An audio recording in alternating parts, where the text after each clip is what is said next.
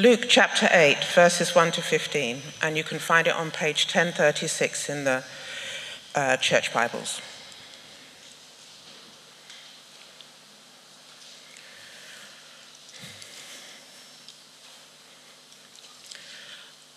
After this, Jesus traveled about from one town and village to another, proclaiming the good news of the kingdom of God. The twelve were with him, and also some women who had been cured of evil spirits and diseases. Mary, called Magdalene, from whom seven demons had come out. Joanna, the wife of Chuza, the manager of Herod's household, Susanna, and many others. These women were helping to support them out of their own means.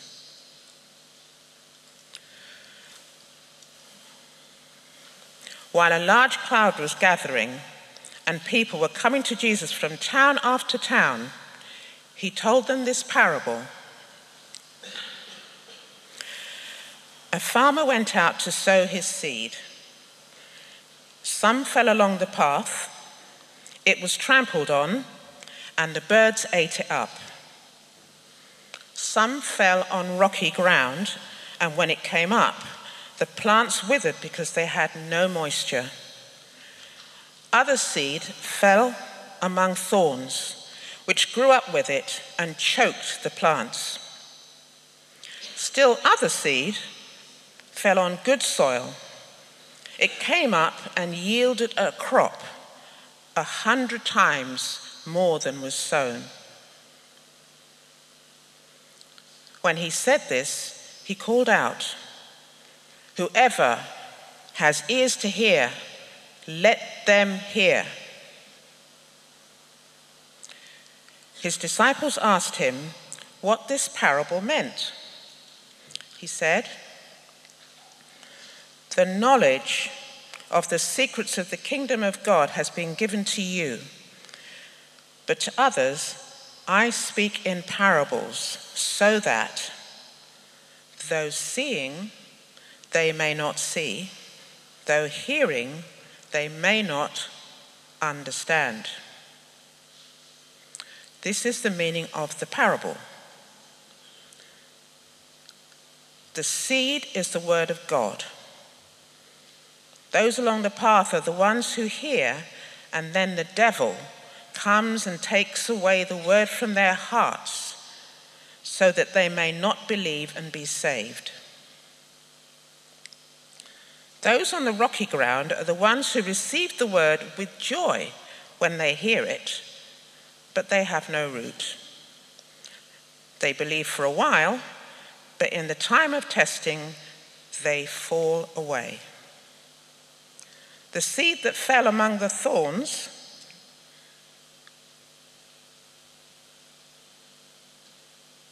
stands for those who hear, but as they go on their way, they are choked by life's worries, riches, and pleasures, and they do not mature. But the seed on the good soil stands for those with a noble and good heart who hear the word, retain it, and by persevering, produce a crop.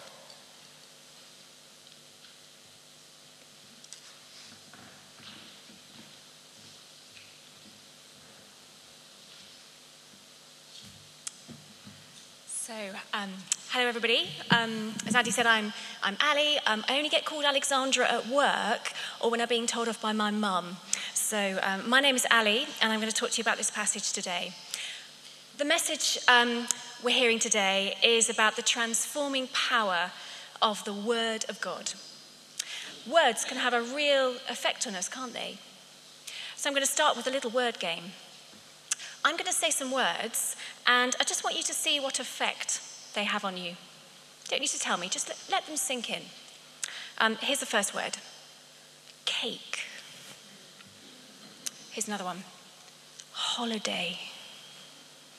Here's another one flummery. That's a good word, isn't it? Here's some more beauty. freedom, joy. I'll try some more. Darkness, prisoner, despair. Now, many of those words came from the passage from Isaiah 61 that we saw on the video. Uh, not cake, obviously. Haven't found much discussion of cake in the Bible. Um, but those powerful words that were spoken were about the transforming power of the Word of God, the message of Jesus in our lives. Uh, they're such good words, actually, that when Jesus was alive and he stood up in the temple and he declared his mission statement, he used those words from Isaiah. Jesus said, The Spirit of the Lord is on me to proclaim the good news to the poor, freedom for the prisoners, and recovery of sight for the blind. So Jesus' mission was freedom. His message was freedom. And it's the same message of freedom that's proclaimed today through words. Through Jesus' words, through words about Jesus, because he is the Word. He's called the Word. Remember the beginning of John? In the beginning was the Word. That means Jesus. So, the Word of God has the power to transform our lives, and that's a lot of words and a lot of theology in a few sentences. But really, the passage that we're looking at today, the parable of the sower, is really about why the Word of God, the message of Jesus, doesn't have the same effect on everyone. Some people will hear the message of Jesus and it just gets trampled on straight away. It's like a bird snatching a seed that's fallen on a path. Though seeing, they may not see, though hearing, they may not hear. Other people, they will hear it and it will have an effect on them. We went to the wonderful women's weekend away a few weeks ago, and at the beginning, Pippa played this video for us, this thing from YouTube. And it was a, a, just a man, and he was declaring truths about women, biblical, godly truths about women. Um, and it was really encouraging. It was called You Are Awesome. Um, it was American in a very good way. Um, and uh, was on uh, YouTube. And I, I, thought it was so good. And so I shared it with one person. Um, I sent a link on WhatsApp. And uh, she wrote me a beautiful message back. And she said, You know, I just, that touched me so much, I was moved to tears. Um, I sent the link to another friend who's not quite sure about Jesus, and uh, she sent me a message back saying, Well, that was mansplaining, if ever I've heard it. Sometimes the seed is snatched away, but sometimes it grows. So, the first message for us is that really the farmer, when he plants, when he sows, he doesn't do a test patch in the corner of a field to see if it's going to take. He scatters. The farmer scatters. And that's the word of God. The word of God needs to be scattered. It's a word, it needs to be spoken, it needs to be written, it needs to be read, it needs to be heard, it needs to be scattered.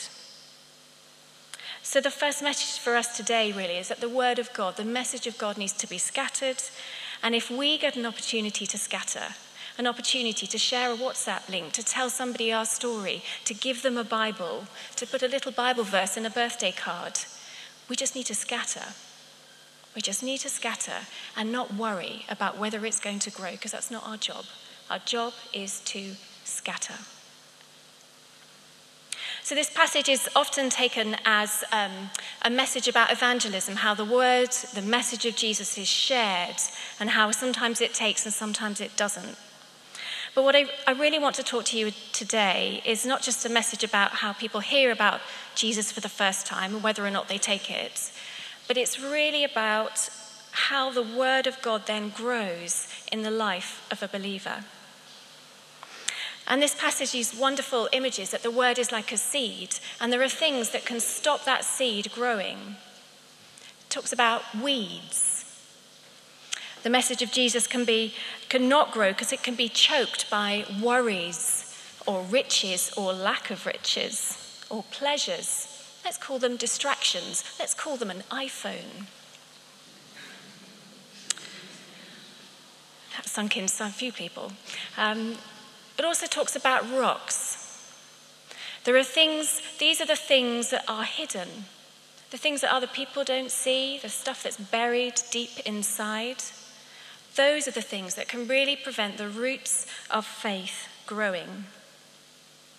You could have been coming to church for years, following Jesus for a long time, but you, in a way, your faith may not have really actually dug that deep. Or every time you find those difficult bits in the Bible, they just they touch on the deep, buried, secret, painful, difficult things in our hearts. Or maybe you spent a lifetime hiding them, pretending they're not there, and you've never really reconciled those difficult things with your faith. The problem with that is the same problem that faces a plant. Because to grow, a plant needs roots, because the roots sustain its growth. So I want to think about what are the roots, what are the things that stop the roots of our faith growing. Now, I don't know about you, but if somebody teaches me something, I like to have a little practical demonstration. So I, I brought with me, um, I brought with me a visual, two visual aids. I've got a seed and a rock. And I'm going to give you some seeds, some words of truth, and we're going to think about the rocks that might interfere in the growth of those seeds. Here's the first one For God so loved the world that he gave his only begotten Son, that whoever believes in him shall not die, but shall have eternal life. For God so loved the world. What if you carry around with you a deep rock of feeling of unloveliness, of unworthiness, of shame, of guilt? Are you going to really let that truth, the truth that God loves you so much, He loves you so much, although you are unlovely, He loves you so much, He would die for you. He loves you so much, He would let His perfect, precious Son die for you. That rock of unworthiness, He died to remove that rock of unloveliness. Here's another seed. For I know the plans I have for you, declares the Lord plans to prosper you and not to harm you, plans to give you a hope and a future. What if you have read so many newspapers, read so much news on your phone, sucked up so much of the negativity and the cynicism about Brexit that you're really not sure that God has a good plan? What if you carry around a deep sense of bitterness or anger or resentment? Are you really going to believe that God has a plan and it's good? Um, another rock that can be very painful and very difficult is grief. I know that because my wonderful father in law died six months after we got married in an accident. Oh, I tell you what, I had some words with God about that. Lord, how can you have a good plan when my wonderful father in law died so soon into our marriage and he died so young and he died in that way? How did you let that happen? You told me you have a plan, Lord, and it's good. How is that true? I had to really wrestle in prayer to not allow bitterness or anger or grief to interfere in the truth that God has a plan and it's good and it's pleasing and it's perfect and it's eternal. Another seed. I can do all things through Christ who strengthens me. What if you carry around a deep rock of self reliance, independence, pride? Maybe you've learned through your life you can't possibly rely on anybody else. You have to rely on yourself. You're the only reliable person. But actually, you need God. We need to rely on God. I know many of you, you're an impressive bunch of people. You could do a lot of things. But the Bible says you cannot do all things without Christ who strengthens you. I've got two more. I'm on a roll. Um, and my God will meet all your needs according to the riches of his glory in Christ. Nothing chokes life like money, does it? The weeds of debt are crippling. But also, you can carry around with you a deep rock of insecurity. If you've grown up with financial insecurity, the deep sense of insecurity and fear that brings. Or maybe actually you've just got so much stuff, a deep rock of materialism, or fun, massive financial responsibilities. Actually, that can really interfere with the truth that it is God who meets all our needs. Mother Teresa said many beautiful things, including this. She said, You do not know that Jesus is all you need until Jesus is all you've got. Amen. Um, money, financial insecurity, we can honor God, we can entirely trust God with our money. So, do we should not let that rock interfere in the truth that God will meet all our needs. The final seed, I want to go back to the first one.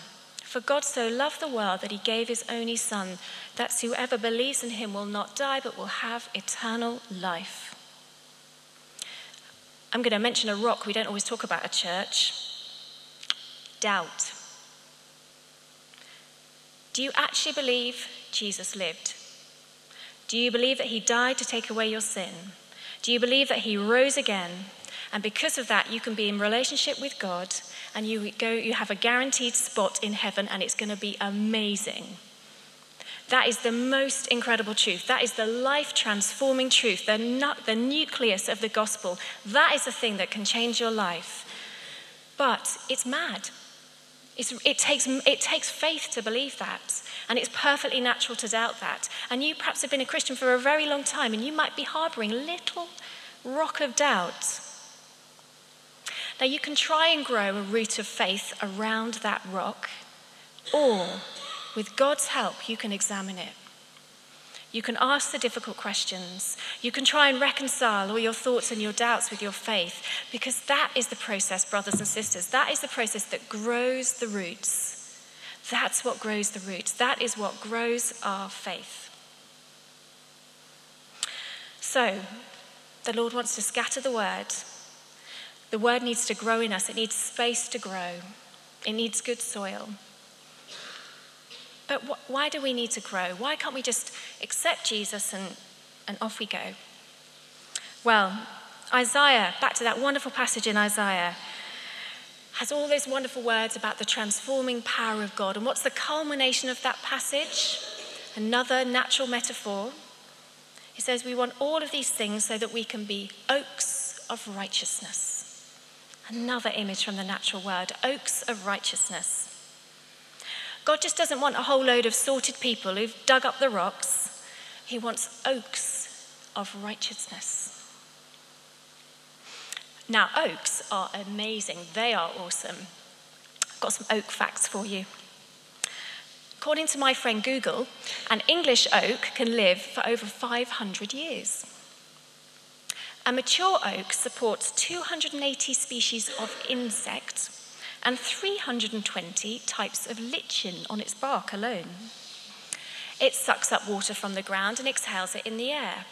Oaks are amazing, some of the best carb- carbon absorbers. They absorb massive amounts of carbon and exhale oxygen. That's why trees are probably the answer to climate change, which is why politicians keep promising to plant millions of them. Um, even the Latin name for an oak is cool Quercus. It's good, isn't it? And of course, a really good oak is a perfect spot for a tree house. So, God wants oaks of righteousness. He wants you to be an oak of righteousness. He, want you to, he wants you to be part of his ecosystem to sustain life for those around you. He wants you to be a refuge. In the same way that my children love climbing the branches of an oak tree, he wants you to be a source of joy and delight to others. He wants you to inhale the negativity and the despair and the anger around us and be transformed by the Holy Spirit and exhale hope and purity and holiness. You are the agents to reverse the adverse effects of the changes in the climate around us that says there is no God and there is no hope. You are the oak of righteousness. But to do all of that, to be a mature oak, you need roots. Another oak fact a mature oak has a network of roots that stretches for probably 100 meters. To be the oak that God has called you to be, you need long, strong, wide, deep roots. Because without roots, we will fail. The passage here talks about that in the time of testing, the plant that doesn't have the root, in the time of testing, the plant will fall away. For an oak, the roots are its anchor. So in a storm, it can stand up. An oak with weak roots will fall over in a storm. So God has planted a seed in your life. He wants it to grow. He wants you to send down roots to be an oak of righteousness so that you can flourish as an oak of righteousness in the forest of God's kingdom. So, what does it mean to flourish? As it happens, that was a theme of the Women's Weekend Away that we had a few weeks ago. And um, Andy was preaching and reminded us that the purpose of a plant is not just to grow and look pretty and produce blossom. The purpose of a plant is to bear fruit. Now, um, there's an ancient Japanese custom called forest bathing. Have you heard of this? It's, it's catching on in the US and the UK. Yes, some people are nodding their heads. Um, so I'll, I'll, explain. So what it is is you go to a forest for a few hours. You don't sort of go for a walk. Um, you just bathe in the forest and look at the trees and absorb all the natural beauty around you. And it's got all these incredible health benefits. Well, the purpose of an Oaks of Righteousness, to build the forest of God's kingdom, is not there because God just wants to bathe in the splendor or beauty, for others just to admire how sorted and lovely we are. No, we are called to be Oaks of Righteousness in order to bear fruit. Biology test for you. What's the fruit of an oak tree? It's my mum's a biology teacher, she got that straight away. So. The fruit of an oak is an acorn. So when an acorn drops from a tree, it's got a little seed inside it. And if that seed grows, what does it turn into? A tree. Oak, acorn. Oak, acorn. Oaks beget oaks. I can tell you want some more oak facts, don't you? So, um, an oak will only produce acorns when it reaches maturity, which takes about 20 years. And then a, a mature oak tree will produce 10 million acorns over its lifetime. But only one in about 10,000 acorns will produce an oak. So, God wants us to be oaks in the forest of his kingdom, to sustain life, to be the solution to the climate of despair around us, but to grow more oaks, to scatter the acorns around us to those of the people around us, to sow seeds of truth and light and hope to the people around us. That's what the passage says at the end about the crop, the good soil. The seed that falls in the good soil yields a crop a hundred times more than it was sown. So God has sown a seed in you because you're here and you've heard some words today, and they could grow in you, and you could become an oak of righteousness. And to do that, you will need to produce fruit. And to do that, you need to keep growing and to grow roots. Now, all this talk of growing and scattering and digging and yielding sounds like hard work, doesn't it?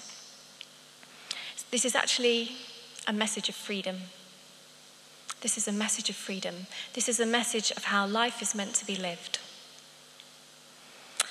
It's firstly freedom because it's about scattering. So perhaps God is talking to you about acorns. He's encouraging you to scatter and to not worry which ones will take and which ones won't. Sometimes they do and sometimes they don't. And sometimes it's when you least expect it. Um, who can remember what happened on the 24th of June 2016? No, 2016, 24th of June. Um, it was the Brexit vote. More importantly, two days later, on the 26th of June, there was a sermon here given by the Archdeacon of Jos. Jos is in Nigeria, between where the north meets the south. It's a place where those girls were taken. Um, and this man spoke about what it's like to live in that place, to live in constant danger, to have his family threatened. And he had a deep, deep faith. Deep faith. Um, I went to work on the Monday. Obviously, um, at the time I worked for a bank, and everybody was um, shocked. Uh, they wouldn't see it coming and worrying about the markets and things. And um, we, I, I saw my my line manager, not a Christian, and uh, she was saying how awful it was and what a shock. And I was, I was, I wasn't, I'm, I'm not very good at sharing my faith at work. I find it quite difficult, um, uh, even just to come out as being a Christian. But I was a little bit brave, and I said, "Do you know what? Um, yes, it, it was. It's a big thing, but I heard this really good sermon from this man, and I explained." And she said, "Wow, gosh, yes, I, that does sort of put things in perspective." That afternoon, another colleague came to, into our office and um, she was fretting about Brexit. And my non Christian line manager turned around to me and she said, Ali, tell her about that sermon. so we just don't know. But there's a freedom, isn't there?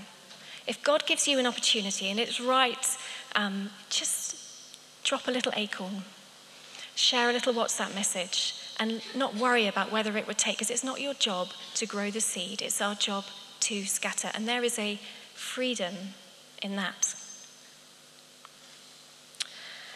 But it's also a message of freedom because God didn't make you to carry round those rocks in you. That's not how God intended you to be. That's not the person He called you to be. He's called you to be an oak of righteousness.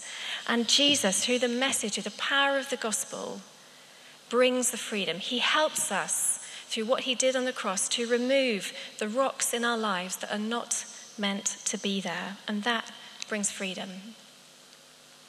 I've got time for a little testimony, Andy. So, okay, I, I, um, I, grew, I grew up going to church, but I didn't really get any of this until I went to university. I'd say I became a Christian at university through the Alpha course, as it happens. And um, I just, as I started really examining um, who Jesus was, I just, I just felt a profound sense of guilt of some of the stuff I had done and the stuff I had not done.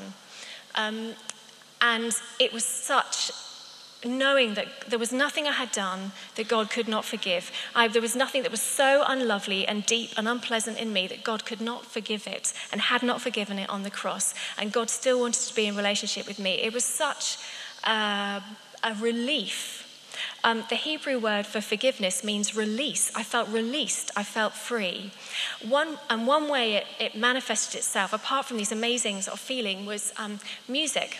So I love dancing and uh, any most kinds of dancing. And when I was at university, I loved like dance music and hip hop and drum and bass. Um, and I got to church, and oh, um, trigger warning, a, i might offend the musicians here, but um, uh, when I first went to church, the music was a bit boring. Um, it, it, was, this was two decades ago, and uh, it was quite 1970s, and most of the songs are the same three chords, and there was all this cool music out there. But as I became a Christian, God actually started to talk to me that this music was sort of, the, the music I thought I liked was tapping into something a bit dark, and a bit angry and a bit bitter in me. And I felt really called to sort of repent from some of it.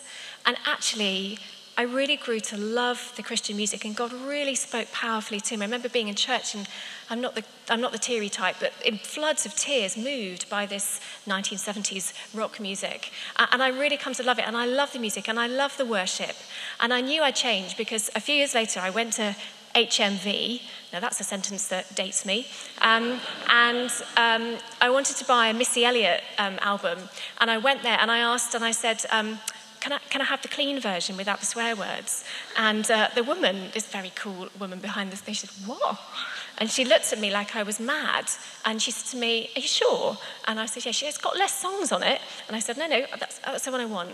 I just wanted to enjoy that music without the dark bits that were unhelpful for me. And I felt really that that was a process where God had just, He had changed me and He had brought a freedom. And I felt totally cool being dismissed by this um, teenager in HMV. It was, it was a sense of freedom. So it's just one example that this is a message of freedom. When we allow God to heal us of the rocks of doubt or anger or guilt or shame or unworthiness or insecurity, that is freedom. That is how life is meant to be lived. That is why, how, when we become the oaks that God has called us to be. And how do we do that? How does that process happen? Happens through words. It's about words again. When we hear the word of God, when we read it, and when we really hear it, those who have ears, let them hear. When we read it and we really see it, when we hear it and we see it, and we reflect on it, and we grapple with it, and we let God show us the rocks, and then we pray and we ask for His forgiveness, we repent, and then we allow, through the power of the Holy Spirit, God to heal us. Words, reflection, repentance, forgiveness, healing. That is a lot of churchy words, isn't it? I think we should call it today, let's call it gardening. Let's call it gardening. And there's going to be um, a time for a spot of gardening this morning, I think, after we've finished. So whoever has ears to hear, let them hear. Just wonder what, what, what Jesus is saying to you today. What's the state of the soil of your heart? Do you think perhaps your faith is being choked by things? Or are there some things deep down that you prefer to keep hidden that actually you know are not meant to be there and they know they're not helpful for you and you know they're interfering with the roots of your faith going deeper? Or perhaps you're being encouraged to scatter, to drop more acorns because you never know, they might just take. Well, I'd encourage us to spend a bit of time reflecting now. Shall I, shall I pray before you come? I'd like to pray for you.